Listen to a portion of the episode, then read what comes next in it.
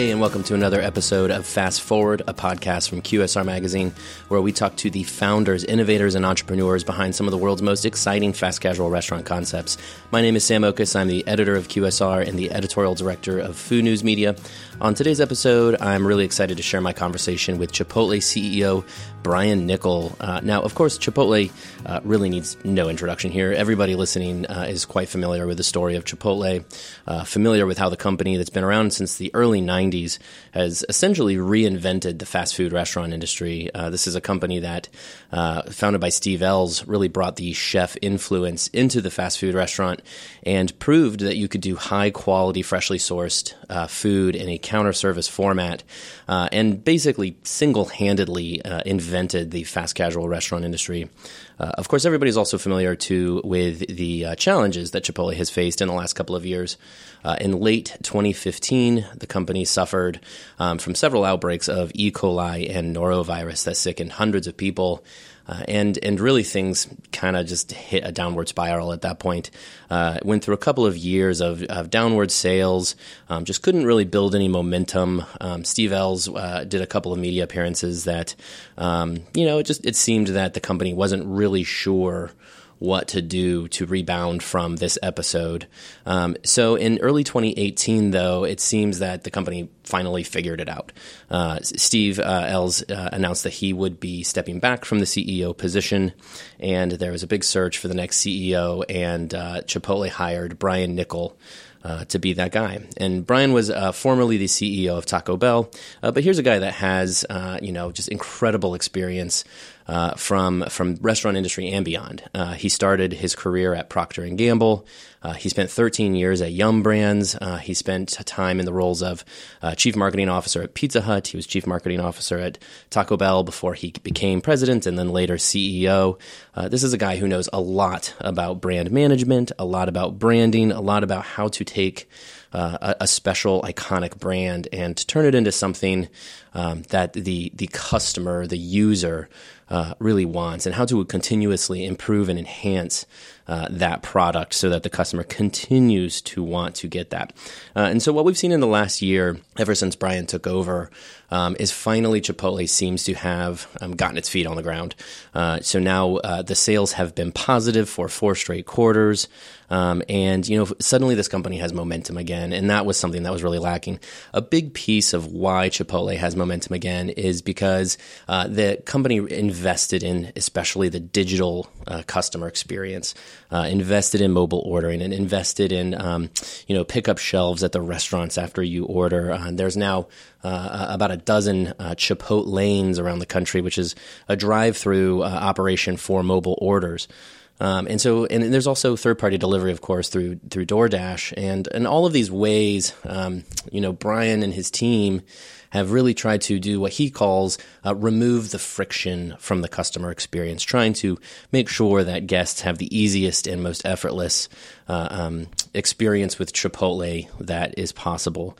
Uh, and it's clear that that's working. Um, so I, am really excited to see what Brian has done to Chipotle. Uh, this is a brand that, again, has been around for 25 years. It's an American icon now. Um, and it seems to have uh, cleared this hurdle uh, that that really uh, first in 2015 and, and, finally seems to be off and running again and, and growing again. Uh, a note about this podcast is a little different. So, uh, in February, I flew out to Newport Beach, California to sit down with Brian and, and talk with him uh, about everything that Chipotle's been going through, about his work on the brand, about um, how his experience at Taco Bell and at other companies has helped to inform uh, what he has done in his role at Chipotle. Um, and we met in a restaurant in Newport Beach. And so you're going to hear a little bit of restaurant ambiance going on. you will hear the employees working in the background. I think about halfway through our conversation, the restaurant actually opened, and so some customers were in there. So that's why you hear some of that restaurant ambiance. Um, but also, I just wanted to condense this interview a little bit too, to just give you kind of the meat uh, of what Brian was talking about. So we jump around a little bit from subject matter to subject matter. Um, but is not the full conversation. Um, I also wanted to note too that uh, this conversation I turned into a story uh, that is our May cover story of QSR. If you want to read more, uh, please head over to qsrmagazine.com to read that story. I'm really, really excited just about what Chipotle is doing. Um, and we're really excited to get this conversation with Brian Niccol and be able to tell the Chipotle story. I kicked off my conversation with Brian uh, asking about his selection as the CEO of Chipotle. At the time that Chipotle announced that they were going to be looking for a new leader, uh, it seemed to all of us in the industry that he made the most sense. Uh, his name certainly popped up almost immediately as being uh, a, a, good possible replacement. Um, so I, I, asked him about that idea that uh, he seemed almost like a foregone conclusion to become the next Chipotle CEO. Well, look, you know, uh, one, I'm, I'm, glad to hear uh, people saw it coming. that means I was doing something right in my Just prior job. You. yeah, um, you know, I think it's one of those opportunities that present itself where I had admired the brands, um, you know, even before I started working at Yum. Um, you know, the first time I experienced Chipotle, I was living in Cincinnati, uh, working for Procter and Gamble, and I remember when the brand came and uh, you know stood in line like everybody else.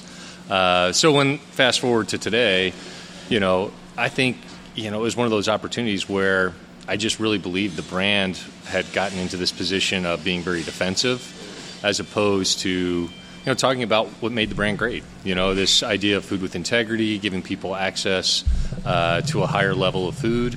Um, that just didn't exist really before Chipotle created the category of fast casual. So uh, it was one of those opportunities where I was like, well, if I could get the opportunity, uh, I would love to have a chance to, you know, make the brand more visible and uh, transform it. I think digitally, I saw that as a real opportunity, just as you know, a customer. Um, and then also, you know, I just thought there was a real opportunity to tell the story of Chipotle. Sure. So, and obviously, having been with Taco Bell for several years, uh, having done great work and really kind of putting that brand, I think, on the cusp of innovation for what it was doing and t- tying into you know this demographic, especially younger millennials. Um, incredible work at Taco Bell. Oh, thank you. What kind of what did you bring from Taco Bell that you apply have applied to Chipotle in the last year? Yeah, you know, look, I, I think one of the things that uh, you know I'm very grateful for and the opportunity I had on uh, Taco Bell was reshaping it around the idea of being a youthful brand, a culturally relevant brand, and then using innovation uh, to do that. Uh, both, uh, you know, taking advantage of the new mediums that were evolving, um, and then just communicating. Uh, I think in an authentic way. So, you know, I, I kind of share this with folks, but one of the fortunate things I had early in my career, and this is a benefit I think of going to Procter and Gamble, is you know I'd, I'd, spend a year and a half working on scope, then I would spend you know a year and a half working on Vicks products, cough cold products, then I'd go work on Pringles potato chips, and sure, then yeah. you know so you're kind of bouncing around, and w- what you realize quickly is you have to understand how does the business you know uh, financially make money, how, what's the economic model, what's the brand or uh, uh, product's point of difference? And then how do you take that point of difference and turn it into communication where people feel like it fits into their life, they want to engage, um, it becomes even more important. And that's really the tools that I've taken over time. Mm-hmm. Um, the other thing I learned early into my career is look, if you have opportunities uh, where ec- the economics allow you to do different things, you should take advantage of those opportunities. And Chipotle is a great example of that, right? We, we invest in food if you compare our P&L to a lot of other people, you'll see our food costs are higher. Right. Um, and that's by design because it really results in the point of difference for this company. Um, and the other thing I learned once I finally got to Chipotle was the line with how fast people are able to move through it and get that customization with this quality food. That is a tremendous point of difference. Sure. Um, and so, you know, there were different things at my prior role that created a tremendous point of difference, and you know, all the way back to when I first started out on Scope mouthwash. Yeah, sure. so it's interesting too because uh, when you think about Chipotle, this is a brand that really started as a culinary-oriented brand, founded by a chef, uh, very proud of the food quality as it should be, and now you're coming in with more of a branding and marketing perspective what, how has that transition been to be going from primarily this culinary oriented brand to focusing more on that branding element? Yeah, look, I think that's one of the things that I uniquely bring into Chipotle is uh, more of the brand uh, perspective. Um, you know, to Steve's credit, I think he always knew he had a special brand. Mm-hmm. Uh, granted, it was centered on culinary and his passion of culinary, and you know, luckily, there's never been any compromise on the culinary aspect of the company as they've grown. Um, and you know, I am highly convicted to not allowing any compromise on the culinary aspect of this company. Because we aren't going to do that, though, that's what we need to make sure people understand is at the core of this brand. Mm-hmm. And I think people didn't hear that enough, and we're starting to question whether or not that was the case when I came into the job. So. Mm-hmm the, the nice thing that I've got um, from a branding perspective is this huge commitment to culinary, which is a huge point of difference at our scale. Yeah. Um, so, you know, as a result, I've also figured out like, okay, well, what are the things we can commercialize as a result of that? So, you know, our digital transformation is much more centered on how do we make it less friction, easier access for the customer versus when I first got here, the digital transformation was more focused just on the back of the restaurant on like, okay, how do we operate with digital orders? Mm-hmm. They hadn't turned the corner yet on, okay, well, how do we turn that digital operation now into the easiest digital experience for the consumer? Sure. Yeah. So that's kind of the you know where I've been able to make an impact early in my time with Chipotle. You mm-hmm. know, when I when I first got here, one of the things I love about this company too is we didn't have the idea of doing mobile pickup shelves. Oh, right. So I start, you know, in March, and uh, I have the experience of the digital order, and uh, I come in and I realize, wow, this is pretty awkward. Like I don't know where to go to pick up the food. I don't know where I'm supposed to get into line, if I'm supposed to get into line or not. And the poor cashier is looking at me, trying to figure out like, should she help me or should she help the guy coming down the line? Right. right? Yeah. Uh, now, with that said, the the way the order came in and the ability for the guys to actually make the order, it was great. Mm-hmm we just had to solve the experience for the person coming into the restaurant. So we came up with the pickup shelves. We implemented that in fairly short order. We're going to have it in all our restaurants by you know the middle of 2019. Um, and it wasn't even on the radar back in March. Yeah. So you know, I think that's just an example of my background of understanding what the consumer experience is, married with I would say, some operational excellence and an attention to culinary details that I really hadn't seen in any restaurant company, especially at this scale. So, talking about that, you know, some of the the past work that Chipotle has done. I mean, I think that uh, you know, you talk about like 2002, three, four, five, when Chipotle really started to take off. What Chipotle was doing at that time was completely different, I think, than really anybody. Yeah. Uh, but now we've gotten to a point where this is not so unusual. I mean, they're, they're, the fast casual category has exploded. I think fresh ingredients has been a touch point of a lot of different brands. So, on one hand, what do you think consumers' impression of food with integrity or real ingredients is today, and how do you make sure that rises above the noise of the other brands? Yeah, look, I, I, I love the fact that the fast casual category is continuing to grow. Um, because what that means then is I think Chipotle is doing a great job of leading the change in food culture. Mm-hmm. Um, you know, I think that is critical. And you know, I, whether it's Sweetgreens, um, you know, Cava.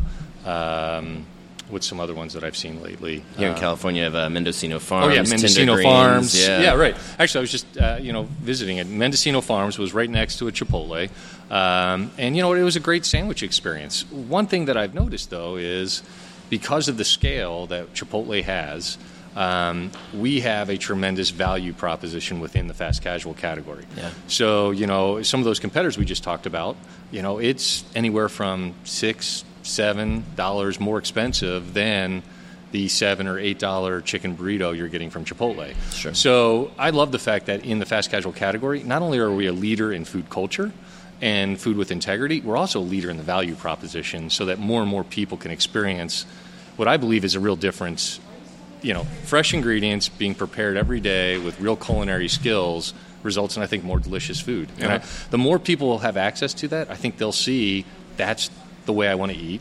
And you know, I hope we have more and more uh, people join us to get to our scale in the fast casual category. I mean one of the weaknesses, frankly, of a lot of those concepts we just mentioned, you know, they're still not getting past 100 restaurants yet. Sure.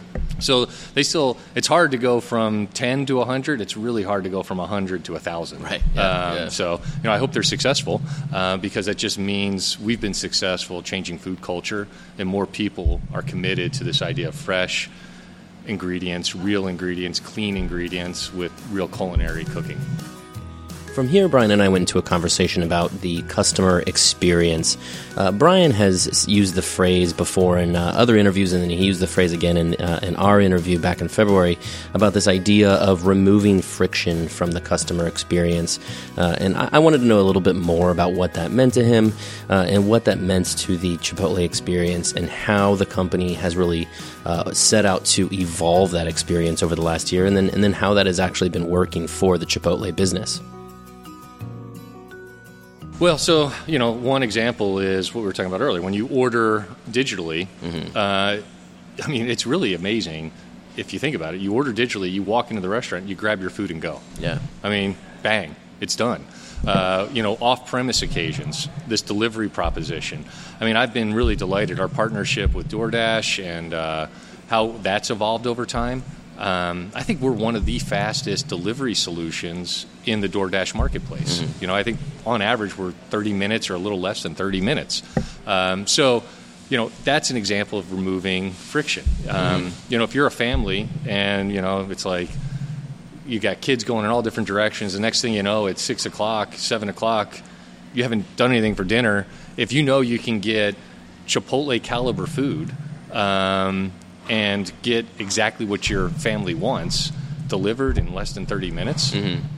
I mean, it's that's that's a game changer. Yeah, absolutely. Uh, so that's that's another example. Another example is you know we've gotten feedback where it's like, look, I love this mobile order ahead. I wish I didn't even have to get out of my car though. Right. Um, and you know, you've obviously there's the curbside scenario where you're running food out, but um, we're tr- experimenting with this idea of the Chipotle lane where you order ahead in the app, and then you know literally you pull up to the side of the building, and we've got a window there for you, and it's a mobile pickup window, and you don't even have to get out of your car. So th- those are the examples of just removing friction, giving more access, and then the other key piece is people are asking us to build more restaurants. Yeah. Um, so there's just that simple aspect too. It's like put a physical Chipotle closer to me, um, yeah. which we'll do as well. The Chipotle lane is is really interesting to me because this was another thing that I think 2011, 2012, nobody could really imagine a Chipotle with a drive-through because again, that's that used to be sort of fast food touch point. Yeah. Um, but as a father of two young children, and you know, knowing my wife, it's it, a pain to take those kids out of the car seat. It's really hard, and you don't right. and you don't want to be, um, you know, you don't you, you sit there wondering like, is it okay if they're in the car alone for 30 seconds? yeah, right, right. you start going to that process, but um, so the drive-through we've always thought is like, well, that makes a lot of sense for Chipotle. So I've been really happy to see you guys moving in that direction. But I understand too. I mean, you're going to have to do. It's going to be change the way you approach new locations, and this is primarily new builds, new new it will locations. Be. Yeah, yeah, new end caps uh, and new freestanding mm. buildings. But you know, the thing that I think has been the unlock for the Chipotle lane is the fact that we have this digital app. Mm. You know, back in uh, 2010, 11, we didn't have that, mm-hmm. and uh, it would have been really difficult to experience Chipotle the way people experience Chipotle, which is high level of customization without this technology. Yeah. And uh, that's what I mean by it. The, the, digital transformation allows Chipotle to still give all this customization at tremendous speed and tremendous value, and now you don't even have to get out of your car, yeah. right? Or yeah. you can have somebody else pick it up and bring it bring to it you. to your house. Um, which, you know, none of these opportunities existed five, six, seven years ago. That's right. Which is kind of crazy if you think about it. Right? Yeah. Well, and it's interesting. I mean, to think that some of these things are really giving Chipotle new life. I mean, yeah. um, obviously, you know, you can do so much with marketing and menu, but when you have the experiential piece of it, that really starts to change the game. And and what I was wondering about that word, sort of experience for Chipotle. Like, yeah. what do you hope the consumer experience? can be, and and how do you think it's kind of evolved in the last couple of years? Yeah, look, I think uh, one of the experiences of Chipotle is we, have got great design in our restaurants mm. as well. Uh, so we always talk about this. Like, I always want us to have a great seat. Mm. You know, I, I, want people to come into Chipotle and feel like, hey, I'm in a cool environment. Um, you know, and that's how the brand was started. When you first walked into these Chipotles, you're like, I, I had never seen design that way, right? right? And uh, so we want to continue to make sure we've got relevant design where you enjoy sitting down at the table with your friends, or even if you're doing it by yourself, you like being in the space. The other thing we want to continue to drive is our food is great off premise. Mm-hmm. You know that burrito wrapped in foil. I, you know, I'd argue it's almost better if you give it five ten minutes to kind of yeah, take on a little bit of heat, marinate yeah, a little bit, yeah. right? It, it, makes it even better. And then the bowl is perfect for you know, an off-premise occasion. Um, so, you know, I think we're going to have to continue to evolve our packaging Mm-hmm. as more and more of the business happens either at people's homes or at off-premise occasions. Because I want them to have these great burrito experiences, these great bowl experiences. Um, you know, I think we have work to do to get make our tacos off-premise be as great of an experience as our burrito and bowl. Um, but you know, I think with some packaging, we can do that. Sure. You know, uh, we're working on a quesadilla. Talk about a great product that's great in the restaurant or off-premise. You know, uh, it's it's it's another one of these that's just you know super hot, Yeah. delicious, delicious food, and you know you make the cheese all melted. It's even better. It's interesting with Chipotle. I don't think any brand has been under the microscope, especially with menu innovation. Any little thing you guys test, it is, Yeah. it's everywhere, and people It's are crazy, like, right? You got to go check it out. Um, so now you have the avocado tostada that you're check, you're testing. You have the quesadilla you're testing. Know there are other things like a Mexican chocolate milkshake and Right. some other things. Um, how, how, how do you how can you leverage menu innovation to further bring that new life to Chipotle, especially for a brand that sort of famously did not ever really change the menu? Yeah, look, I think it's a uh, well. First of all, the way we've categorized our innovation is it's uh, can we meet our guest requests? So, a highly requested item is a quesadilla. So that falls in that category. And then it's like, can we lead people in food culture with uh, our food innovation? So, like for instance, we just did chorizo. We brought it back. Um, you know, I think we're going to be experimenting with things like carne asada.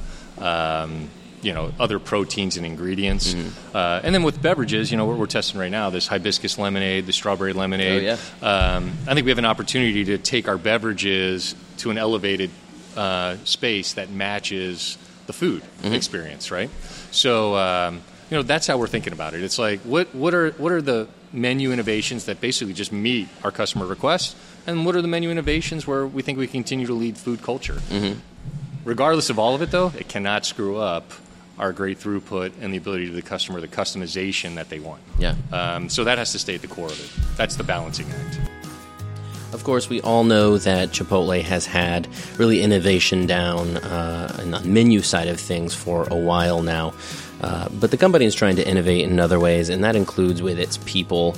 Um, you know, of course, a, a company the size of Chipotle uh, can only really be as strong as its system of people, both on the front lines in the stores, but also behind the scenes uh, at the corporate level. And this is something that Brian and I talked about how the company is really trying to invest in its people, uh, both on the on the store side and at the corporate side. Yeah, look, it, you know, I'm, I'm probably not telling you anything you haven't heard before, but a lot of it comes down to our restaurant managers. Uh, they lead these teams. If our restaurant managers um, are committed to their team, uh, we end up with better teams. And what do I mean by committed to their team? Well, they invest the time to hire the right person first and foremost. So, do, are they a match for our culture? Are they committed to the purpose of cultivating a better world? Are they committed to the idea of food with integrity? Right. Uh, once you have that, then the next piece is well, how do we train you to execute in your job? Um, because people they want to be competent. You know, nobody likes to walk into a job not knowing what they're supposed to do. Yeah. And so we've invested a lot of time making sure people understand their roles and responsibilities, uh, and that they're trained on whether they're making burritos, making guacamole, or cooking the chicken. Right? Um, they need to know what success looks like, and the really good managers coach right there with them, so they see what success looks like. Where we have problems with turnover is either we hired the wrong person, wasn't a culture fit, or the second piece is we don't take the time to train them up so that they're competent and they feel confident in their job. Right. Those are the two reasons why people leave their jobs. Mm-hmm. Now, fortunately for us, we don't have a problem with people wanting to work at Chipotle. We attract a lot of people. Our challenge is how do we make sure we hire the right ones and then keep the really good ones? Yeah. Um, because there's quite a cost of Turnover. rehiring, Yeah. retraining, and you know start over, right? Um, but you know, I think as our employees understand, there's a tremendous career opportunity. Uh, you know, there aren't many places that are growing like us. You know, we're going to build 150 restaurants roughly this year. Um, you know, that means we're going to need, you know, probably another 30 field leaders, which a field leader runs like eight restaurants. Well, where do I get those 30 field leaders from? Hopefully, our restaurant managers. Well, if I got to move 30 restaurant managers to field leader and I'm opening 150, I need 180 new restaurant managers Yeah. just in 2019, right? Crazy. Um, so if you come in, you're a team member, you're successful as a team member, you could find yourself running a $2 million business in a matter of two and a half, three years, uh, with 30 plus employees, um, you know, making in that $70,000 range, Yeah. um, which is phenomenal, right? Great opportunity. Yeah, terrific opportunity. So I, I think it's just it, it it takes finding the great managers, keeping those managers engaged, so that they take the time to then go train the future managers and you know ultimately hire the right people uh, that should be a part of the Sure. Chipotle business.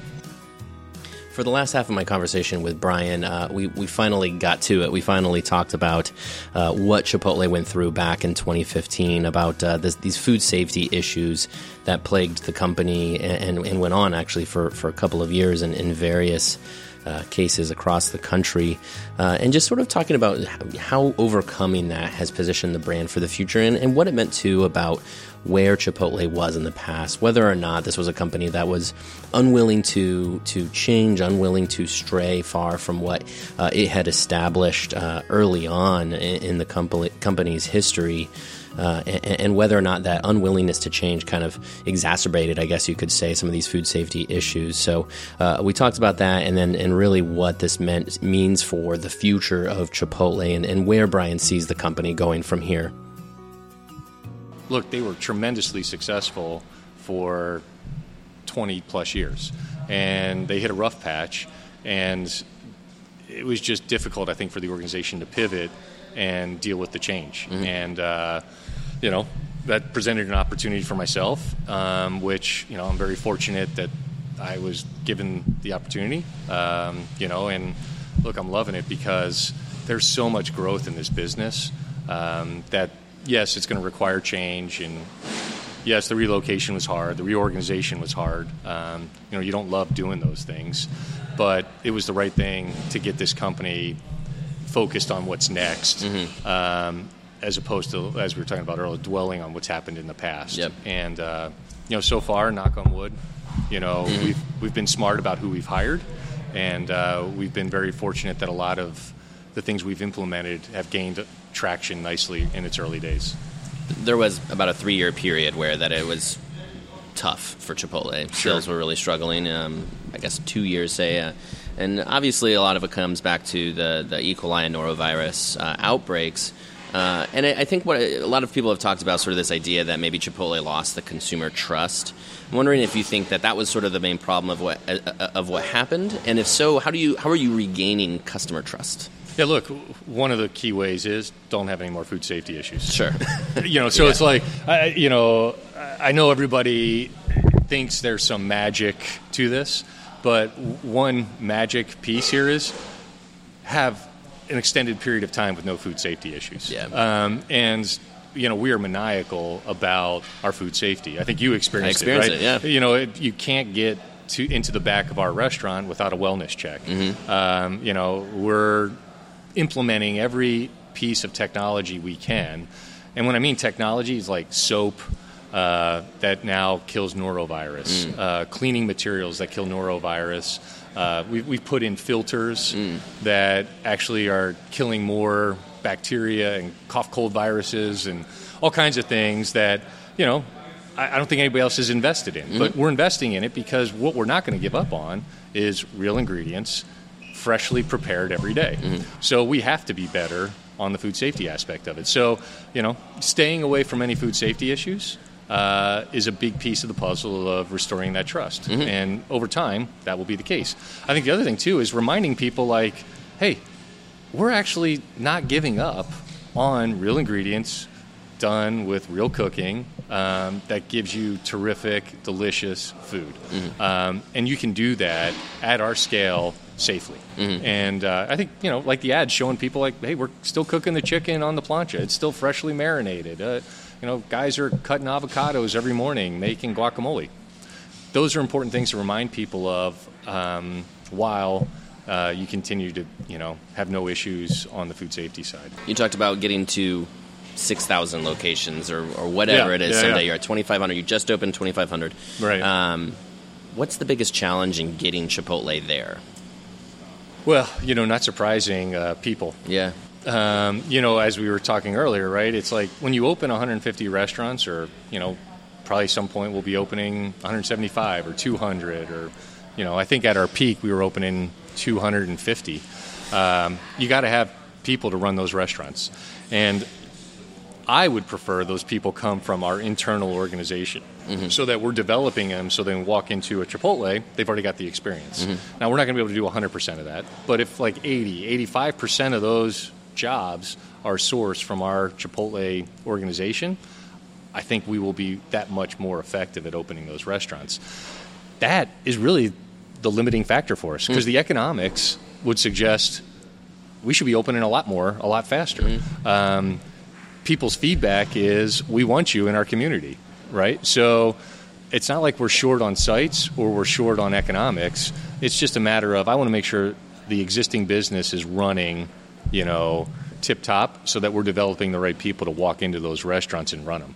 Um, last thing you want to do is open a great new restaurant and then have a team in there that doesn't know the Chipotle business. Yeah, that'd be that'd be a real shame you guys have the un, sort of unfair advantage of almost having single-handedly created the fast casual industry, yeah, right. right. So right. it's like you know, ten years ago we were hearing everybody say they wanted to be the Chipotle of whatever. Right. Um, how do you maintain that leadership status? I mean, now you, you, guys have come back, so we, we see the financials are back. Yeah. You know, six and a half percent sales growth in this latest quarter, but it goes beyond that, right? The leadership status, and what do you what are you identifying as those as areas you can maintain it? Look, I think we have to lead in people development if we want to continue to lead. We have to lead in uh, food sourcing and animal practices if we want to lead, uh, and then we have to lead, I think, in the digital transformation. Um, we do these things. I think we can continue to lead the category, continue to grow the category, and uh, I think more and more people will say that's the way I want to eat. Mm-hmm. I, I, personally believe that, um, and I've probably even gotten more conviction for this since being at Chipotle, that the way um, you know you hear people talking about oh these Gen Zs they want a purpose they want to eat clean food. I'm like that's not just a Gen Z thing.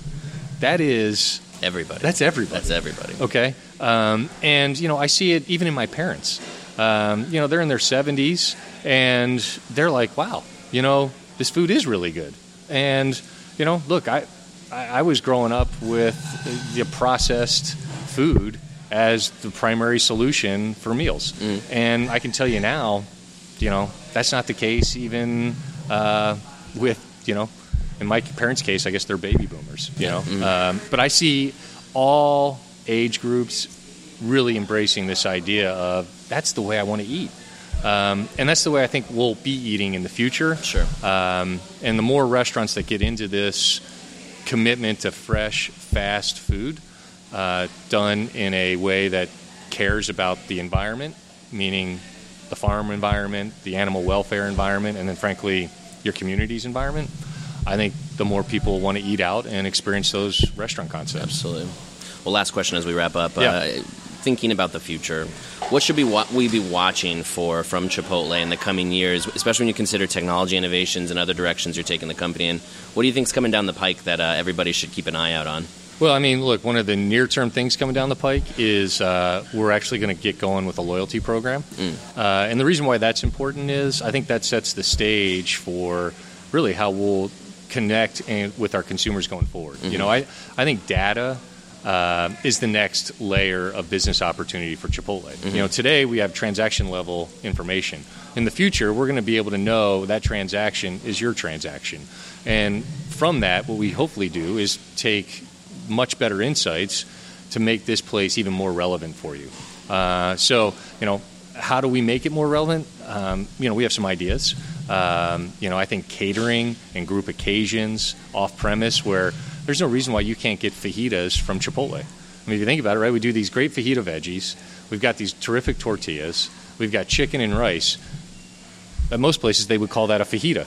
right. right? And so we could create that into a family uh, meal mm. where, I don't know about you, but, you know, when you have the babysitter watching your kids, I think I'd feel really good about getting fajitas for the kids yeah. and the babysitter on a Friday or Saturday night. Absolutely. Um, but the way we learn and figure that out is I think we've got to have another level of understanding of who our customers are and who these potential occasions are that Chipotle could fit. So I, I think you're going to see us really take advantage of uh, data to inform what's next. Um, but you know, I'm really excited about the programs that we have in place, the initiatives that are kind of within the next, call it 18 to 24 months. Mm-hmm. But man, I just think about the insight we're going to have going forward is just uh, really powerful. Yeah. Really powerful. It's awesome. I can't wait to see what comes next. Good. Thank you, Brian. I really appreciate your time yeah, today. Thank you Thanks so much. Yeah, yeah, thanks for taking the time. There you have it. It is a first-hand account from Chipotle CEO Brian Niccol about Chipotle, uh, the brand, the business, how it has overcome its challenges in the last couple of years, how he has helped to get it back on track, and then uh, where he sees this company moving into the future. Uh, my thanks first to Brian for taking some time out of his very, very busy schedule uh, to sit down with me and chat, uh, and to the team at Chipotle uh, for arranging all the details of this. Of course, you can get all the news and insights that you need about the quick service and fast casual restaurant industries at QSRmagazine.com. Of course, please do uh, subscribe to this podcast wherever you listen to podcasts and, and, leave feedback too. We would love to hear more from you about uh, what you think of the show, and uh, and also if you have any recommendations for folks that you think uh, that we should talk to. Uh, and with that, we are wrapping this episode. We will talk to you next time.